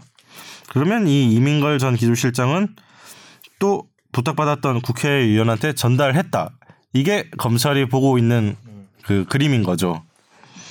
야, 저는 이를테면 심증 이제 재판부가 재판 중인데 이제 심증이 어떤지 물어봐 달라고 아, 여기서도 보석이 나오네요. 여기 보석 나왔어요? 보석 아, 예. 허가 여부. 보석 허가 여부 나오고 그리고 보석 허가 여부보다 저는 심증을 물어보고 심증을 알려주고 그러니까. 그거를 다시 국회의원한테 심증을 전해주고 그러니까. 아, 저는 아, 이런 건 약간 제 머릿속에서는 상상 못했던 약간, 약간 어. 그림이거든요. 이거는 물어보는 걸 넘어서 사실상 뒤에서 따로 재판을 하는 거나 다름없는 과정. 약간 압박하는 측면이 어, 있는 절차 거죠. 아니- 아니에요? 막도 하고 얘- 이런 거 아니에요. 근데 얘가 누구 좋아해 이런 것들은 전달돼도 사실 누구한테 피해가 안 그런 거 있잖아요. 그러니까. 좋지, 왜냐면 이루어지잖아. 네, 그렇죠. 그리고 뭐 이런 거 제가 나 좋아하는지 한번 알아봐 줄래 해가지고 이렇게 해서 아 진짜 좋아해. 아 싫다는데 뭐 이런 거 이렇게 알려주는 거는 비유가 그 아주 찰지네 오늘. 찰지죠. 예. 근데 그 정도는 뭐 그냥 그건데 그런 거를 이제 그 초딩 때 했던 그런 생각을 음. 이제 다 커가지고 다 큰 어른들이 와서 이제 무죄일 수도 그죠? 있겠는데 막 알려주고 실제로 그렇죠. 중요한 건 무죄 선고가 됐죠. 예. 음. 그러니까 똑같이 된 거죠. 그럼 근데 이게 알려준 과연 거랑. 이제 이런 식의 알아보는 과정이 영향을 줬을 수도 있는 거니까. 그래서 무언에 일각에서는 그렇게 얘기, 그런 분석들을 하죠. 그러니까 이를테면 이게 불법적으로 아무튼 재판부의 심증이 파악이 된 거고 이게 피고인들의 변론 전략에 도움을 줬다. 음, 당연하죠. 이런 어, 분석이 있는 거고 왜냐면 심증을 알게 되면은 정말 편하죠. 변론 유지서 열심히 안 써도 되잖아. 그러니까. 무죄 심증이네 이러면 막 열심히 안 그러면서 쓰고. 단순히 그런 건 아니지. 야, 그건 네가 일을 좀 날로 먹기 위해서 하는 거지. 아예 저 편하려고요. 아니 그리고 약간 왜 저는 뭐 제가 법조인은 아니지만 어떤 흐름으로 가져갈 것인지 흐름이 있을 거 아니에요 그렇죠. 본인의 일이 변론에 법조인이잖아요. 로스쿨 간다는 거. 언젠간 근데- 가야지. 근데 약간 알면은 그 흐름에 맞춰서 그러니까 그렇죠. 방어를 하면 되는 거잖아요 사실 그러니까 구체적으로 알았는지는 사실 잘 모르겠는데 애들 피고인이 뭐 이렇게 완전히 터무니없는 주장은 아닌 것 같던데 뭐 이런 음. 거 이제 전달받은 거잖아요. 그래서 아 참 나 이거 몰라서 근데 기획법관하고 주심 판사는 그럼 어떻게 되나요? 그것도 다 이- 이번 기소 안 정도 됐어요. 어, 문제는 있는 예, 거니까 그런 거지.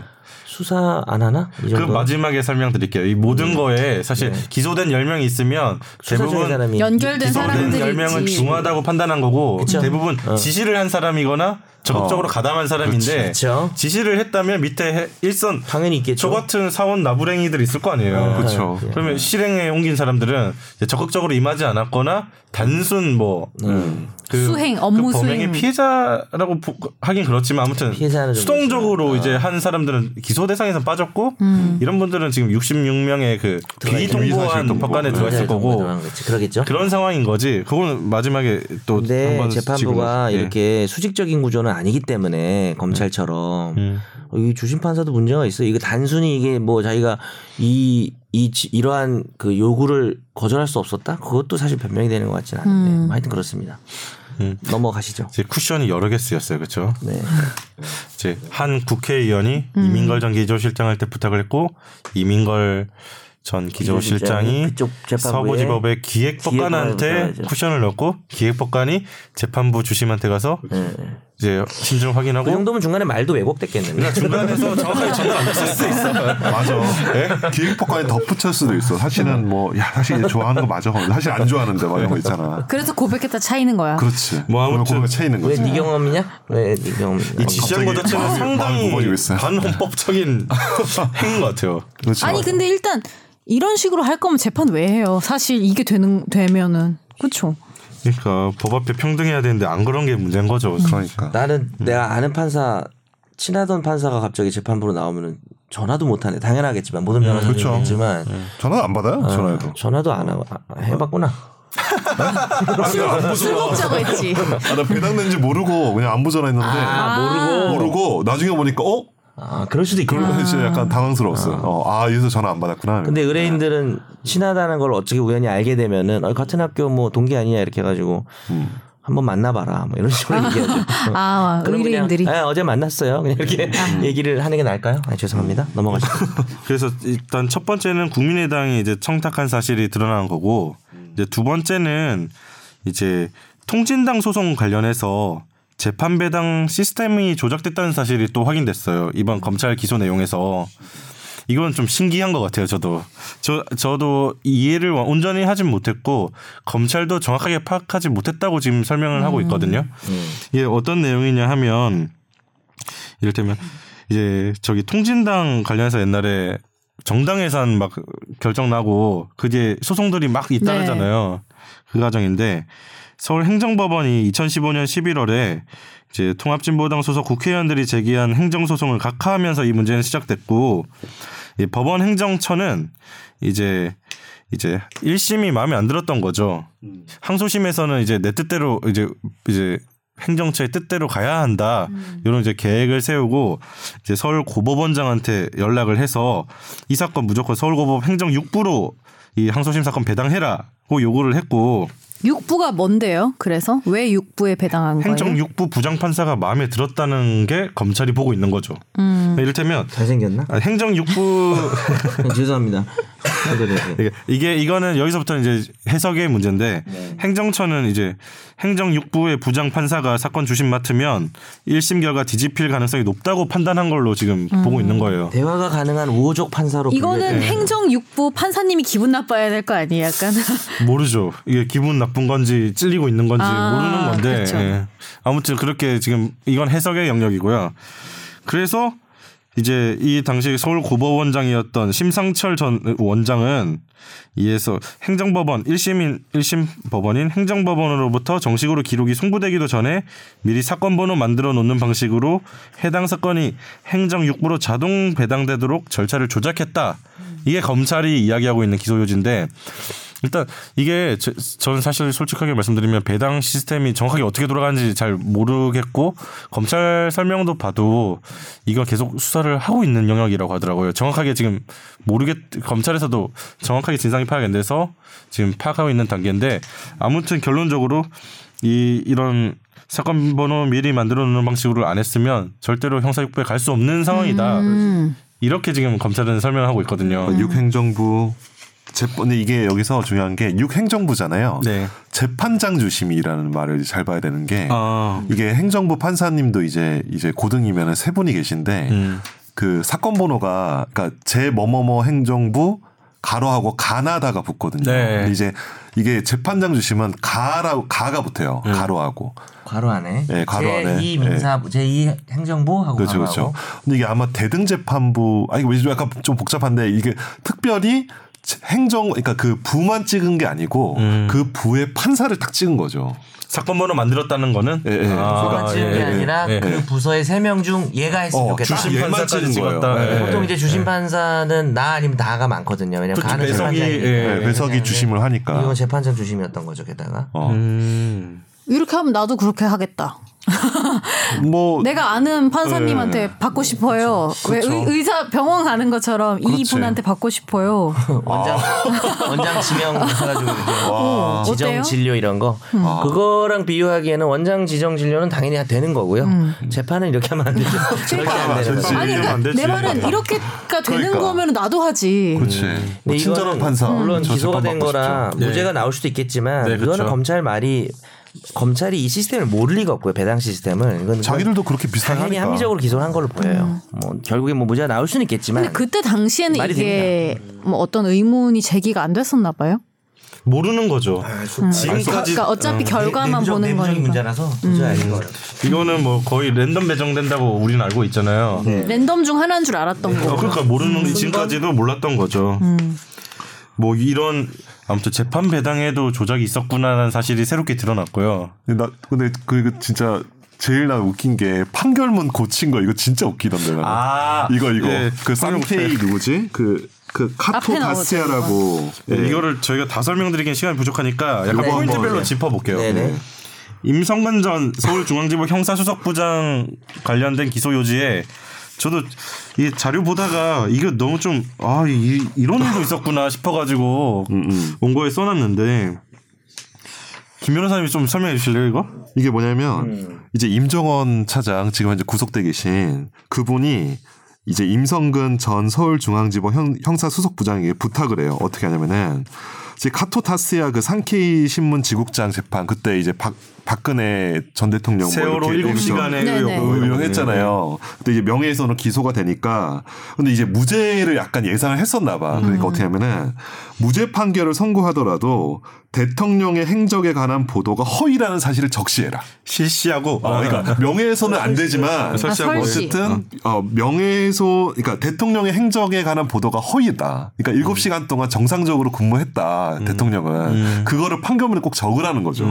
그래서 명예훼손이 인정되지만 비방의 목적을 인정할 수 없어서 부득이하게 무죄 판결을 선고한다는 거를 이제 그렇죠 재판부에 전해달라고 하고 이 임성근 전 서울중앙지법 형사수석부장이 담당 재판장으로 하여금 판결문을 이제 수정하 그러니까 구술 그러니까 판결의 어떤 이유나 선고를 미리 보고하도록 하죠 구술 내용을 아 이거 좀 약간 충격이에요 그리고 판결 이유도 대통령이 공인이어서 명예훼손죄가 성립하지 않는다에서 원래 그렇게 썼었던 거죠. 원래 그랬었는데 대통령에 대한 명예훼손은 인정되나 왜냐 허위 허위 보도니까 대통령은 정상적으로 근무했으니까 7시간 동안 비방의 목적이 인정되지 않아서 할 수 없이 무죄라고 수정하도록 이제 하는 거죠. 네. 이게 다르죠. 같은 문제여도 네.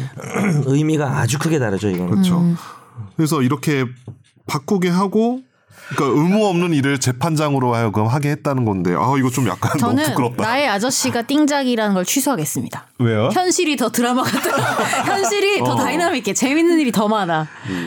이거잖아요. 아무튼 임성근 형사 수석 부장 판사라는 수석 부장인데 음. 그죠? 이제 가토다스야 이거는 박근혜 정부 정권 입장에서 보면 네. 얼마 나 짜증 나겠어요. 그렇죠. 7시간에 대해서 집요하게 막 진짜 짜증나는 거지. 뭐 이게 그러니까 어. 법원행정처에서 이제 오더가 왔고 그렇죠. 임성근 수석 부장이 형사수석 부장이니까. 형사 수석 부장이 관여 이제 관여할 수 있는 그 형사 재판부에 네. 오더를 또 내렸죠. 하청을 내린 그죠 거고 수석 부장이니까. 형사 수석 부장 이런 것까지 해야 돼요? 몰랐어요. 뭐 하는지 사실 몰랐는데 이런 걸 하고 있었다고 검찰은 보는 거고 음. 원래 총무 개념으로 봐야 되는 사실은 뭐 재판부가 어떻게 보면. 네. 판결문을 써놨는데. 음. 속속 총무. 예. 재판부가 판결문 이- 아까 말씀하신 것처럼 썼는데 네. 그걸 수정하도록 했다는 거 아니에요. 그러니까. 그러니까 뭐 근데 무죄- 그걸 무죄- 하라고 하는 것도 나는 무죄까지 좀, 뭐 한 유죄로 것도 바꾸긴 하- 웃기고 된 것도 웃기고 아, 아 그렇죠. 뭐 무죄를 유죄를 바꾸고 유죄를 음, 그건 무죄를 네. 바꾼 건 아니고 근데 이거 어. 되게 중요한 거죠. 근데 내용을 바꾸게 하는 건데 음. 이건 일반 사람이 들어도 뉘앙스가 다 아예 다르다는 게 느껴질 정도인데 제, 아, 자존심 상하지 않을까요? 이 아 근데 이게 진아 이게 유- 이게 차라리 나는 무죄로 나왔으면 좋겠어 이 혐의가 아, 아 음. 이 혐의가 이거 진짜 너무 안 믿고 싶어 지금 이 판결의 결론은 무죄는 좋은데 그 판결 이유랑 네. 선고할 때 말로 무슨 말 할 건지를 보고하라 그런 거잖아요 미리. 네. 원래 이래요? 네. 아 말도 아, 안 저 되죠. 절대 안 되지. 말도 안 돼. 재판부가 택도 없어. 완전히 독립해서 하는 거죠. 그러니까 독립해 독립해야 되는데 그러니까 이게 난 진실이 와가지고. 아니기를 믿고 싶어 네. 진짜 근데 이거 우리가 오해하시면 방송할 안 때 이 판결문에 있는 문장 되게 우리가 분석도 많이 하고 해, 해석을 해드리잖아요. 근데 이런 식으로 돼버리면 사실 그것도 되게 허무한 이게 거예요. 오해하시면 안 되는 게 세 명이서 이제 가나다 부장이랑 밑에 주심 있으면 주심이 누가 썼을 때 부장이 이걸 가지고 야 이거 다시 써 뭐야 이렇게는 하겠죠. 그렇죠 같은, 재판부에서 예. 내가 볼 땐 이거 아닌데 그러니까 얘가 좀 후배니까 경험이 없으니까 이거 아닌 것 같아 야 다시 써 이거 이유가 불충분해 이럴 수는 있는데 이건 그냥 이 재판을 하지 않는 판사가 와서 판결문을 고치라 그런 거잖아요. 말이 안 아 되는 이게 거지. 진짜일까 아, 네. 진짜 아니었으면 좋겠다 정말 너무 미- 너무 민망하고 아, 쪽팔려 무죄 나와서 불충분해요. 그러니까 판결문이 잘못됐다고 누가 생각하겠어. 아, 판결문에 뭔가 개입한다는 걸 의심해 본 적이 없는데 그니까요. 아. 약간 법관의 양심에 따라서 썼겠지 이런 믿음이 있었는데 그러니까 최소한 본인은 이걸 믿었겠지라는 그러니까 생각은 재판부는 하잖아요. 음. 엄청 그러니까 재판부는 양심에 따라서 했겠지 우리- 이건데 우리가 납득이 안 돼도. 어, 이런 사실이 진짜 사실로 드러나면 판결문 어떻게 믿어요? 뭐 서울 중앙지법에 다른 데도 아니고 중앙지법에 형사재판부의 재판장이라는 사람이 지금 빨간 펜한 거잖아요. 부모는 학습지처럼 와가지고 이거 국민 여론에 이거 엄청난 논술첨삭, 어, 음. 논술첨삭. 첨삭 받은 거잖아요. 이게 진짜 부끄럽네. 그리고 그러면 이제 마지막 포인트 하나 짚어 볼게요. 네. 성모 판사님 네, 얘기 나 성창호 판사님 이- 이 얘기를 짚어봐야 될 것 같은데 이제 이게 뭐 언론에서 이 포인트에 집중을 많이 하는 것 같아요. 많이 하고 있는데 간단하게 설명을 해드리면 우리가 다뤘었는데 김경수 전 지사 1심에서 법정 구속이 됐잖아요. 그 판결을 내렸던 성창호 부장판사고요. 이 기소 내용을 보면 성창호 부장판사가 서울중앙지법 영장 전담 판사할 때 이제 내용인데요. 과거의 내용인데 이제 정은호 게이트 사건 기억하실지 모르겠지만 2016년도에 정은호 게이트 뭐 네이처 리, 그쵸. 뭐죠 리퍼블릭인가 네이처 네이처 리퍼블릭. 어, 네이처 리퍼블릭 그 정은호 대표 사건이 터졌을 때 이게 법관 비리로 퍼질 조짐이 보이니까 네. 이제 행정처에서 이거 막아야겠다 이런 계획을 가지고 그때 검찰의 수사가 진행 중이니까 이게 영장 청구가 막 들어올 거 아니에요 중앙지법에 그러니까 이 영장 전담 판사를 하고 있던 이제 조희연 성창호 판사한테 이 경- 검찰이 수사 어떻게 하고 있는지 이제 내용 정리해서 보고해라라는 지시를 내렸고 이제 이 판사들이 적극적으로 가담해서 뭐 수사 보고서 같은 거를 복사도 하고 이제 수사 상황을 정리도 해서 이제 또 이때 이제 위에 넘기 이제 그 당시 형사수석 부장 판사한테 넘기면 형사수석 부장 판사가 또 정리해서 행정처로 넘기는 이런 상황이 있었다고 검찰은 보고 있는 거죠. 음. 야, 그, 어, 이런 이 범죄 사실은 이건데 이게 왜 지금 뭐 포인트가 되고 있냐면 성창호 부장판사가 그 김경수 경남지사를 1심에서 법정 구속했던 법관이고 이제 일부에서는 이제 성창호에 대한 성창호 부장판사에 대한 의도적으로 검찰이 기소한 거 아니냐 이런 가능성을 제시하기도 하고 있고 이제 정치권에서는 성창호 부장판사 기소 내용을 토대로 이제 김경수 전 아, 김경수 지사 전직인 아니죠 현직이죠 지사의 재판의 공정성을 문제 삼을 수도 있기 때문에 이제 후폭풍이 있을 수 있을 것그 그렇죠. 이 같은 사람은 사안이다. 네. 공정한 사람이 아니다. 이렇게 해버리면. 뭐 이 사건이 직접 관련된 건 아니지만 네네. 이런 짓을 할 정도면은 그 재판도 문제 있는 거 아니야. 뭐 이런 뭐 그래서 지금 포인트를 포인트가 되고 있는데 실제로 몇몇 언론에서는 그렇게 얘기하고 있죠. 그러니까 이런 음모론이라 하긴 그렇고 가능성을 제기하는 건데 이게 성창호 부장판사는 아까 말했던 누가 지시를 했을 때 이제 수동적으로 따랐다는 피해자일 수, 피해자는 아니고 수동적으로 그냥 했을 밑에 실무자일 수 있는 상황이었는데 어떻게 보면 네, 어떻게 한 사람은 아니죠. 음, 지시한 사람 아니니까 김경수 그 김경수 지사 법정 구속하면서 검찰이 의도적으로 성창호 부장판사 기스 아. 내려고 기소한 거 아니냐 이런 가능성을 제기하는 사람도 있다. 사람도 있는 거죠. 아 이거 그거네. 그러니까 음. 아까 전에 저기 이민걸 뭐 판사님이나 이런 분들은 음. 직접 지시를 한 사람이잖아요. 근데 이제 기소를 그 당시 이제 괜찮은데 네. 내가 얘기했던 어. 것처럼 전담 판사나 이런 사람들 아직 기소가 안 됐는데 음. 그러니까 66명에 들어갈 수도 있었는데 음. 뭐 그런 주장을 하는 거죠. 일각에서. 일각에서. 일각에서. 어. 이쪽 각은 아니죠? 어, 뭐 제각은 아니고요. 아, 욕 먹을 것 같아 가지고 또. 아, 제각은 아니에요. 제각은 아니에요. 네네네. 그럼 뭐 이거 하고 그 그런데 아마 검찰의 이 부분에 대해서 되게 많이 설명을 했어요. 음. 뭐. 뭐 정확하게 말씀을 드리 뭐 그러니까 정확하게 말을 하면 검찰의 입장은 어, 검찰 입장은 성창호 부장판사가 단순히 수동적으로 이 범죄 행위에 가담한 게 아니라 적극적으로 임했다고 음. 이야기를 하고 있어요. 검찰은 네, 적극 동조 뭐 단순히 수동적으로 뭐 가담했던 수준이 아니라 이를테면 사본 뜨고 적극적으로 보고서 다 만들고 음. 직접 넘기고 복사를 했다. 네. 직원 시키지 않았을까요? 어쨌든 이제 안 시킬 것 같은데. 네, 근데 안 시켰을 것 같아. 이거 본인이 어. 이거 복사는 못 시키지. 아, 음. 그래서 이건 적극적으로 했기 때문에 그러니까 김경수 그 지사의 판결과 무관하다 이런 검찰을 얘기하고 있는 거고 검찰 말도 뭐 일리 있는 것 같긴 한데요. 그러니까 아까 다른 그 그러니까 지시하는 쪽 받는 쪽으로 나눴을 때 성창호 부장판사는 받는 쪽이긴 했지만 그거에 뭐 단순히 그냥 말로 알려주는 게 아니라 뭐 자료 복사까지 하고 그러니까- 그랬으면은 가담자이지만 적극적인 가담자라는 거죠. 뭐 그렇죠. 그렇게 검찰, 보는 검찰 거죠. 설명을 한번 워딩을 옮겨드릴게요. 이제 적극성 여부의 차이다. 뭐 중앙지법 사안은 단순히 행정처 요구를 응하는 수준 넘어서 수사 확대 저지 목적을 가지고 수사 기록을 직접 복사해서 유출한 건이다. 그러니까 음. 적극성 차원에서 다르다 이렇게 보고 이게 설명을 한 거고 근데 어쨌든 이건 후폭풍이 있을 수밖에 없을 것 같아요 음. 같은 사람이기 때문에 네. 정치권에서도 이게 가만히 있을까요 근데 그런 게 궁금할 수는 있겠네. 이 사람이에 대한 검찰의 수사 물망에 오른 게 언제냐. 그러니까 음 김경수 지사에 대한 판결 뭐 시점이랑 비교해가지고 음, 시기 이전이겠지. 1월 음. 말이 이제 김경수 지사 판결이 난 날인데 수사는 되게 옛날 같은데. 그랬겠죠. 뭐 그거 보고 갑자기 뭐 지금 며칠 모르고 뭐 알 수가 없는 건가?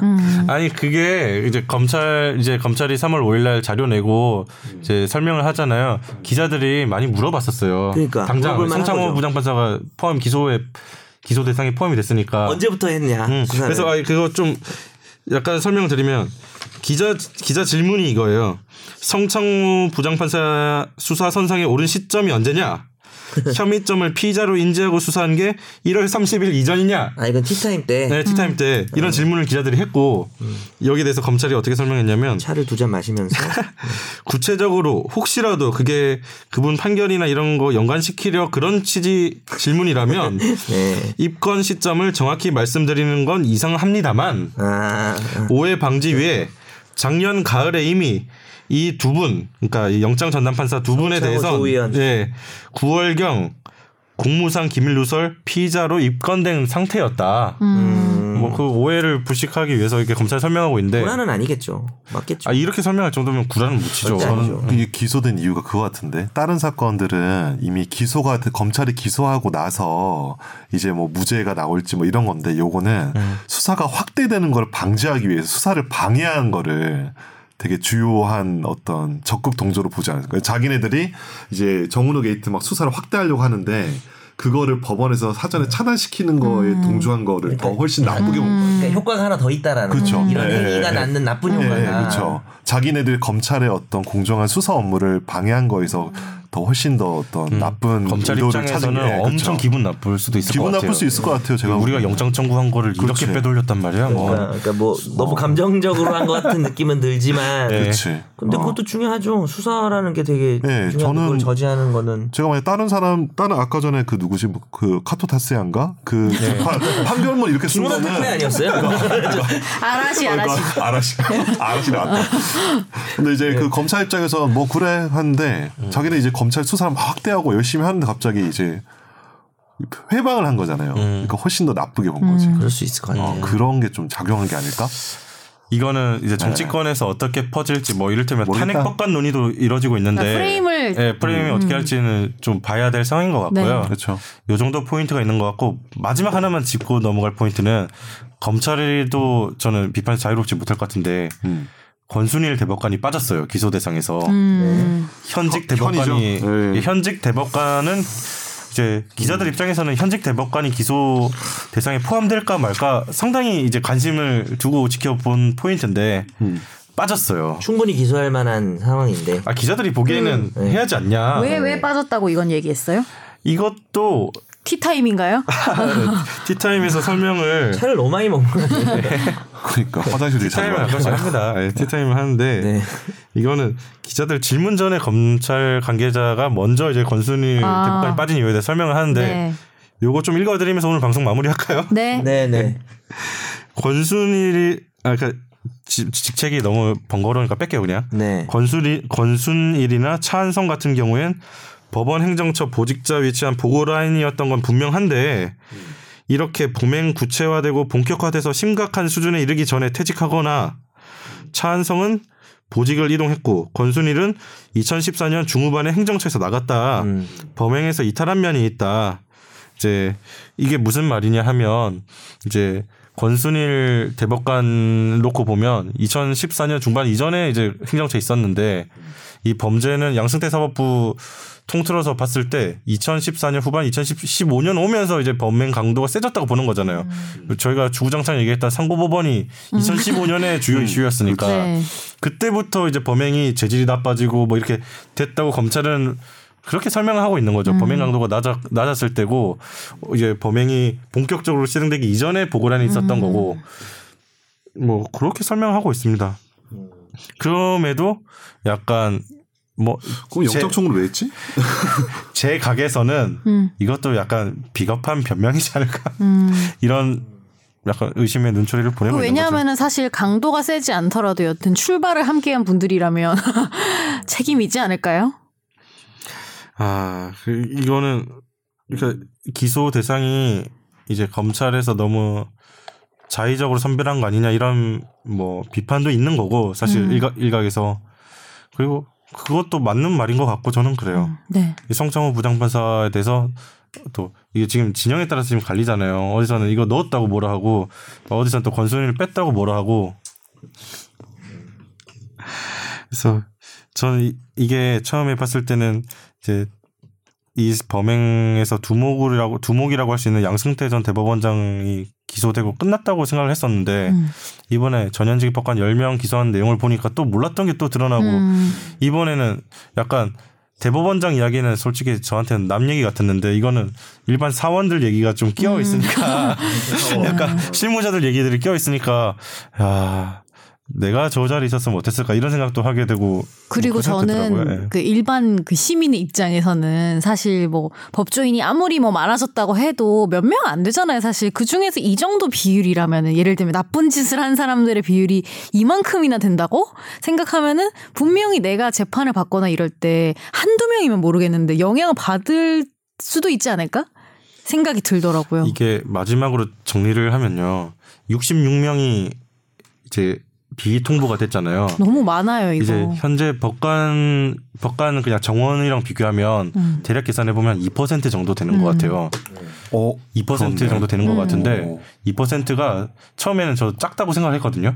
근데 다시 생각해 보면 2%가 무시 못할 수치 같아요. 어. 음, 많아요 많은 어, 거지. 2%면 상당히 많은 음. 수치인 것 같아요. 사실 이게 좀 이렇게 말하면 슬프지만 법원의 인사 중에서의 비율로 따지면 아, 엄청 인- 높은 거죠. 인사 말고 인싸, 핵인싸, 핵인싸. 아, 음. 법원도 이게 그러니까 법원도 이제 어떤 그치. 그러니까 되게 그런 게 있잖아요. 인사 권력이라는 게 중에서는 엄청난 비율인 음. 거겠죠. 네. 그렇죠. 그러니까 인사들이 이랬다는 게 음. 그러니까 단순 수치로 2%가 아니고 뭐 전체를 했을 때 2%인데 진짜 네, 드러난 게또 이거고. 드러난 거. 그러니까요. 네. 인사 중에 비율로 따지면 그렇죠. 엄청나게 많이 연루돼 있었다. 그러니까 내가 재판 갔는데 이런 상황 마주실 수도 있겠구나. 음. 정말 절대 없을 일은 아닌 것 같아요.